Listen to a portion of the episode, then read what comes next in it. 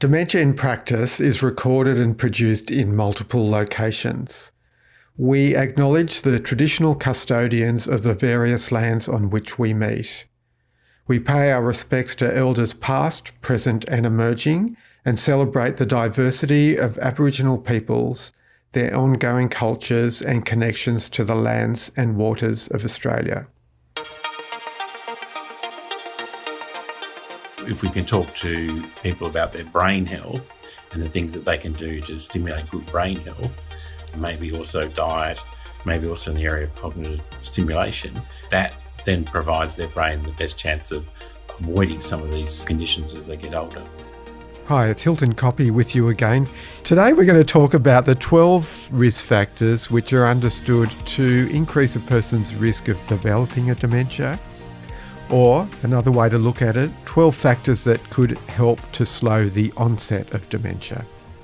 As always, my colleagues from Dementia Training Australia are here, Dr. Marita Long and Dr. Stephanie Daly. So I know we often think about dementia as being a condition of older people, but as we'll hear from James in a little while, the changes that occur in the brain begin in our 40s. And so some of the things, the factors that can be modified to help slow the onset or uh, reduce the likelihood of developing a dementia, some of those things, if we pay attention to them while we're in our 40s, will not only help our general health, but also perhaps reduce our risk of developing a dementia. Yeah, that's right, Hilton. So I met up with the director of the um, Wicking Dementia Research and Education Centre, Professor James Vickers, and his background is in neuroscience and particularly, I guess, focusing on the brain. And we talked about these 12 areas of risk that have recently been highlighted in the MJA. I think one of the interesting things here is that actually, as GPs, we do a lot of this work already. So, you know, I'll be interested to hear what you think when James talks more about these risk factors.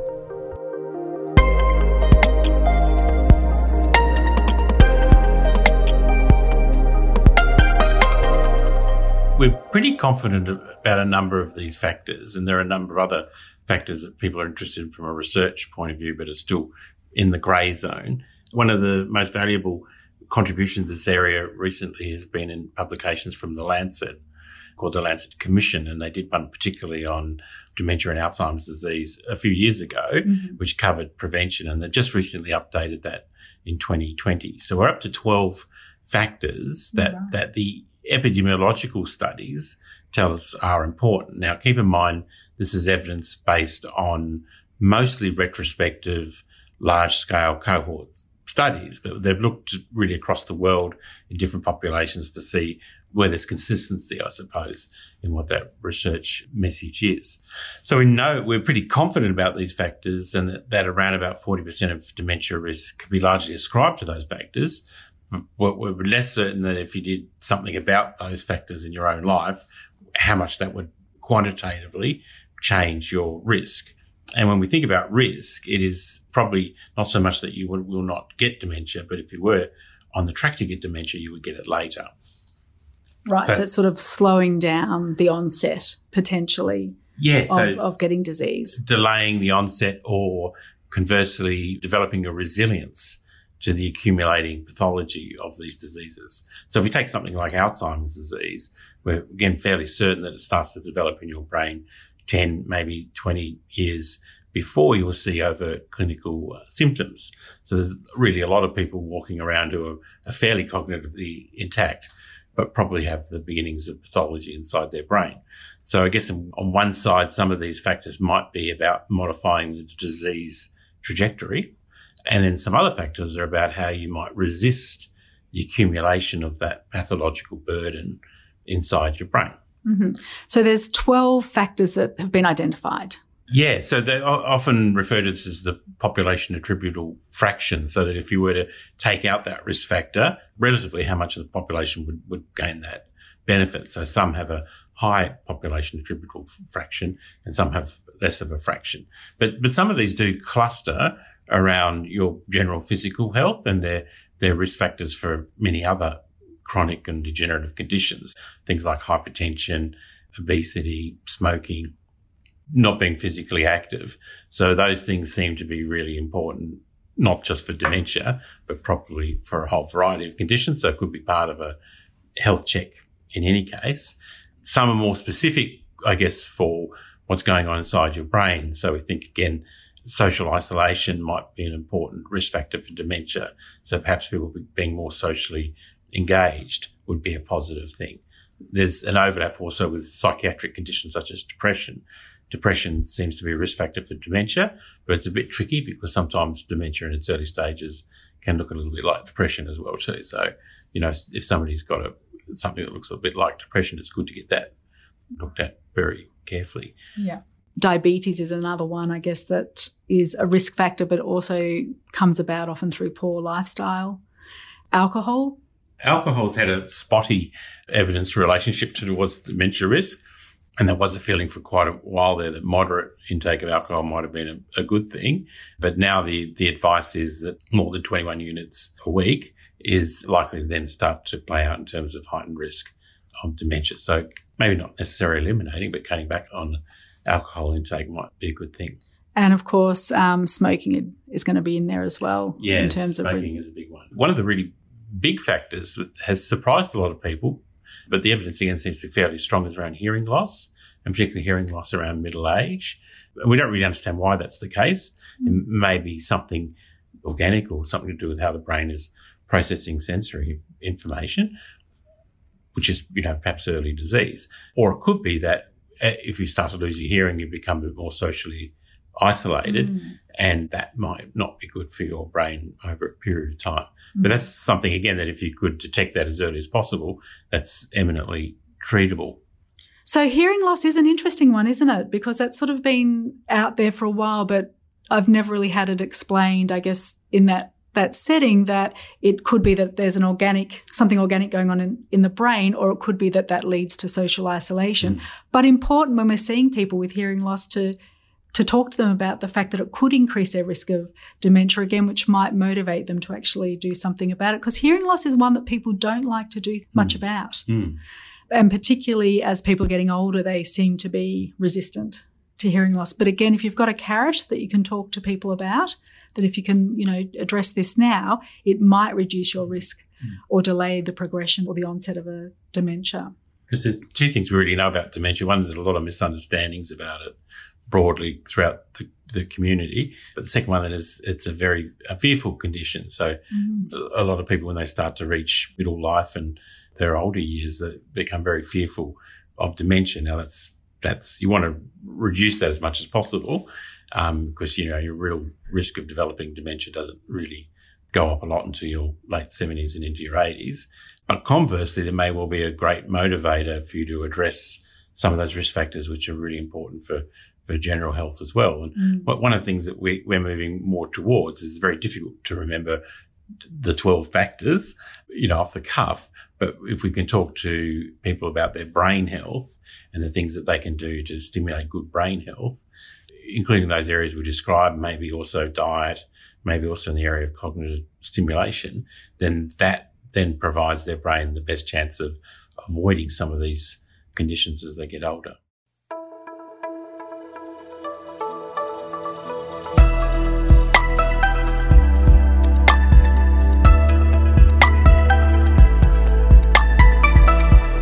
So, is this where the Sudoku comes in? Yeah, what we know probably from work that's been done on people who are relatively unaffected by neurodegenerative condition that basically if you do any kind of single cognitive task a lot over and over and over again and, and rehearse it, you'll get really good at that task. But it doesn't necessarily generalize to other areas of function. Probably the idea of undertaking something that's that has some complexity is a good thing. Then also mixing it up. So um, switching between complex mental tasks looks like a very positive thing for keeping a very healthy brain. So Sudoku in the morning and maybe you know playing bridge or something like that, or learning a language in the afternoon. But the, so the idea of of shifting your tasks seems to be a better way than just doing the same thing over and over and over and over again. So the 12 factors that they talk about, there is something about the level of education you've attained when you're younger. Can you talk to us a little bit about that? It's listed as a modifiable risk factor, but probably by the time you get interested in risk for dementia, it's probably a bit late. But the number of years you had of education early in your life, or good educational attainment, is linked in a, in a dose related fashion to your risk of dementia later in life. So the more education you have early in life, the less risk you have of developing dementia later in your life. And at the moment, we don't think that that's necessarily doing anything about the underlying pathology of the disease, but does play into this idea of resistance. And maybe extra years of education provides you with the ability to, develop many different neural pathways for doing the same task. So there's a bit of redundancy in the system. And this is conceptually is often referred to as cognitive reserve. So, okay, when you, when you get older, you may well be developing something like Alzheimer's disease and, and you are losing connections, but there are enough other connections that will functionally compensate for that initial amount of pathology. Doesn't mean they don't get dementia, but they get dementia at a later age. When they do get dementia, they actually often progress a lot faster because they've sort of been masking the effects of the disease for a long period of time. Probably a lot of it is about that idea of complex mental stimulation. So when you're at school, yes, you're listening to some teacher telling you facts and about about the world, but you're also required to do often to do assignments and essays and, and homework and then exams and all of those things add a level of complexity to that mental stimulation. And we have a project we're doing in the Wicking Centre is looking at a cohort of older adults who have come back into education, in this case, university level education. And we've been following those for now 10 years or so. And we are seeing benefits in, in certain areas of cognitive function. And we hope that this will then add a bulwark, if you like, you know, if they were then to start to develop the pathology of some um, disease related to dementia. So that's the Healthy Brain Project. Yes. Yeah, right. I guess um, what's going through my mind now is I've got a colleague who's a um, GP who's sort of specialised in paediatrics, and he's always talking about the importance of the first thousand days of life. And I guess really that plays into this whole concept of the more you can set down early in life to set someone up to be able to stay at school longer and to do education is actually really important in terms of perhaps um, maintaining healthy brains. Yeah, no, absolutely. Yeah. But is this a tricky public health message? Because uh, I guess telling a, a middle aged person who may have had some experience of dementia in their life, be it professionally or through the family, um, th- they have a different set of motivations to to potentially do something about their dementia risk, as opposed to you know kids who would see these as conditions that you know they may have had very little exposure to or happened somewhere long time in the distance, mm. um, and so again motivating younger people to do something about dementia risk actually turns out to be quite tricky. So I guess the other question I get asked commonly in general practice is mum had dementia and her mum had dementia what's my risk of getting dementia? We know that there are versions of, of, dementia that are very uh, highly genetic, so you can link them back to a genetic mutation across a number of different genes. But basically, if, if there's a very strong pattern of inheritance, then it, usually it's a good idea to chase down to see whether there is a genetic mutation. Now, that's only really going to be for a small proportion of people with dementia anyway. So for the rest of us, it's more about genetic risk factors. And there's one standout one called apolipoprotein E, and there are variations in this gene that occur naturally in the population. And so there are versions of that gene which are helpful. So you've got one version that will decrease your risk, but another version of that gene which does increase your risk, which probably means instead of maybe getting dementia in your 80s, you might get it in your mid to late 70s. So it seems to bring forward the clinical features of the disease. That one dominates the genetic landscape. But we also know there is a whole suite of other genetic variations that also play out in terms of risk. Now, but individually, how much they contribute is very small. But, but scientists are now looking at trying to put those together in what we call a polygenic risk score to see again whether you can identify people out there who are at most risk of developing dementia. So that's, that's a field that's getting quite interesting. Now, you only can get access to those polygenic risk scores in a research context at the moment, but I would see it won't be too long before, if you wanted that kind of test, that you could get that ordered. Then the big question is, is whether you want to know do you, are you at, at higher risk or at lower risk? I guess if you knew you were at higher risk, you'd probably start to do a lot of these other things around the modifiable risk factor side of the equation. Yeah. Conversely, if you're at relatively low risk, then you may well, you know, decide you want to sit on the beach and stare at the sky and not do anything. Yeah.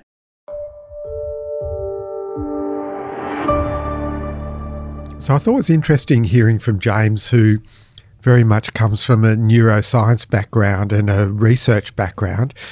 But I guess our challenge as GPs is how can we apply the research and the work that he's been doing at Wicking when we've got a patient sitting in front of us. So I'll throw it over to you, Steph and Marita. What were your take home messages about the practical applications of what James was saying? Well, I think part of the good news story there is that as GPs, we're already doing a lot of uh, work around most of those risk factors, to be honest, because we're doing that in the setting of cardiovascular health and um, stroke prevention, uh, diabetes management, um, other chronic diseases, COPD. So we're already in that space and doing a lot of that stuff on a day to day basis. I guess um, of real interest to me, I guess, was the hearing loss because it seems like that is a big factor, whether it's a marker of brain change or disease or just that it leads to more social isolation.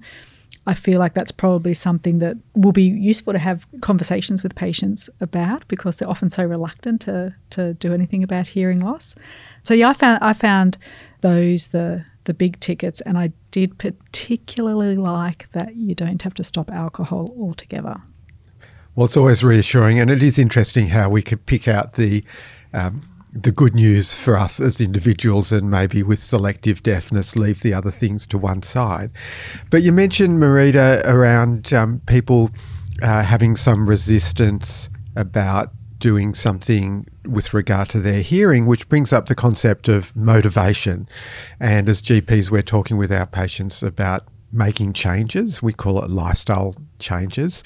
Steph, what what are your thoughts about uh, this issue of motivating our patients to do something different in the realm of dementia, perhaps versus heart health or cardiovascular health? Mm, well, I think as GPs, we're quite used to attempting to get people to motivate to, to, towards change. And change is really hard for patients. So when you've got these 12 risk factors, which could be quite overwhelming for people, especially if they're already frightened about getting a diagnosis of dementia, maybe we need to think about different ways to express that and to talk to people about what motivates them.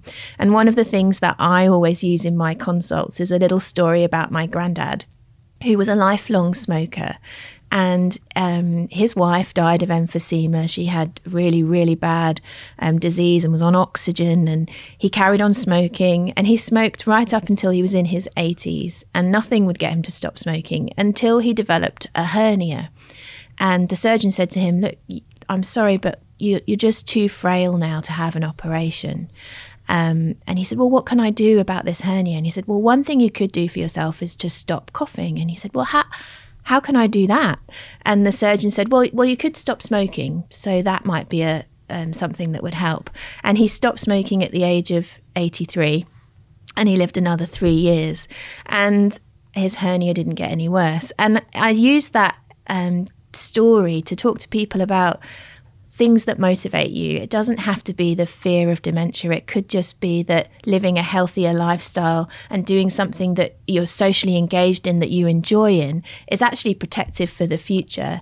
But that might be the thing that motivates you that it's something that you enjoy doing rather than that you're trying to prevent a disease. So each individual, I guess you need to tailor your motivational interviewing style to that individual and just giving lectures about this is bad for you, this is bad for you doesn't always work.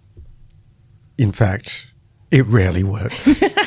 so that finding that personal kernel that is of meaning to people. I'll often ask them the question, how do you imagine yourself or your life in five to 10 years' time? So to use their imagination to move them forward. Um, smoking could be example. Do you see yourself as a smoker in five or 10 years? And then to use their imagination, well, no, how might you stop? What might motivate you to stop? And then bring it back to the present time. One of the other things I thought was interesting that James said was this concept of a brain health check, which I think is really important. We look after all the other organs. So we have a cardiovascular health check, a diabetes health check. And so why, why do we just leave the brain to get on with it. You know, we should be targeting some kind of health check to the brain. And one of the things about doing that is it raises awareness and destigmatizes dementia because the more that you talk about it, the more it becomes something that everybody is comfortable um, discussing and, and coming to the doctor or going to speak to anybody about it. So it breaks down that community, the, the barriers that are there. So I think that we should be we should be discussing a healthy brain as clinicians, really. And that, I guess, leads on to this area of, uh, you know, performing complex tasks, as we've highlighted and James talked about. You know, doing the crossword will make you good at crosswords, and the importance of actually getting people to to look at doing a multiple array of different complex tasks if they want to, you know, engage in that sort of protective or the building up of cognitive reserve that you know James talks about. So it might mean that, you know, you might still get dementia, but you'll be able to compensate for a lot longer. So instead of having it in your 70s, it will come in your 80s. And I know I'd prefer it later than earlier. Mm. And you can also combine some of these risk factor things together. So we talk about exercise, but also social engagement. So, you know, my mum plays bowls, and that's exercise and, you know, mental arithmetic because you have to add up the different ends that they play. Um, but also things like park run, that's a social engagement. You're meeting up with people. It's free. You know, we, we as as as clinicians should just be publicizing those sorts of things because they're available to everybody and it's part of your overall well-being you know and do you too find in clinic you do have like i lots of people coming in thinking that because mum had dementia i'm going to get dementia mm. i thought that was useful what james told us about the genetic risk and that actually pure sort of genetic risk is only a very small percentage of cases of dementia, but they're talking more now about these polygenic risks. So you might have multiple um, risk factors that at, this point in time, I guess, are in the research setting only, but that might be something that's going to, I guess, come up soon. And so being able to talk to patients a little bit about the fact that, you know, there may be some genetic risk, but like all these things, who's going to want to know if they are at higher risk. Mm, and it may be that some of these risk factors switch on those genes. Yeah. You know, that if you if you treat some of these risk factors you can avoid that. Yeah, so I guess we you know we think about if you've got the genes for celiac disease, for example. Yeah, we can test people's genes for that. Doesn't mean they're going to get the disease. Yeah. Something triggers it. You know, again, we're not sure what it is it's in that. Env- could be an environmental factor or yeah. whatever. So it's good to that we've got some of this information. I hope the GPs are finding it useful as a way of discussing this with their patients. Yeah, and I guess the takeaway message for me is that as uh, in our training we talk about risk factors, but from listening to James, we should be really talking about health factors. So looking at it in a positive light. And for those of you who, like me, might have trouble remembering the 12 health factors for a healthy brain, we'll put them on the show notes uh, part of the podcast so that you can have that as a reference. So, next time, we're going to keep this conversation about prevention going. Yeah, so as well as having that chat with James, because I've also spoken to a clinician geriatrician, Kate Gregorevic, who's got a really strong focus on encouraging women in their 40s to really engage in some positive health changes. We often think of the 40s and 50s of being the sandwich generation, where women in particular are supporting young children and ageing parents. But this is a message of getting people to start thinking early about healthy ageing and how important it is. And in the meantime, if you want more resources, head to our website, dta.com.au, or follow Dementia Training Australia on Facebook or at Dementia Train AU on Twitter. Thanks for listening and see you next time. If you're a person living with dementia, or if you're a family member or a carer of someone living with dementia, Dementia Australia has some great resources.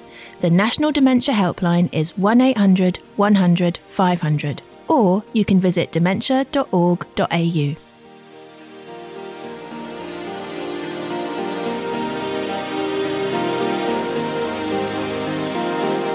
Dementia in Practice is an initiative of Dementia Training Australia, which is funded by the Australian Government.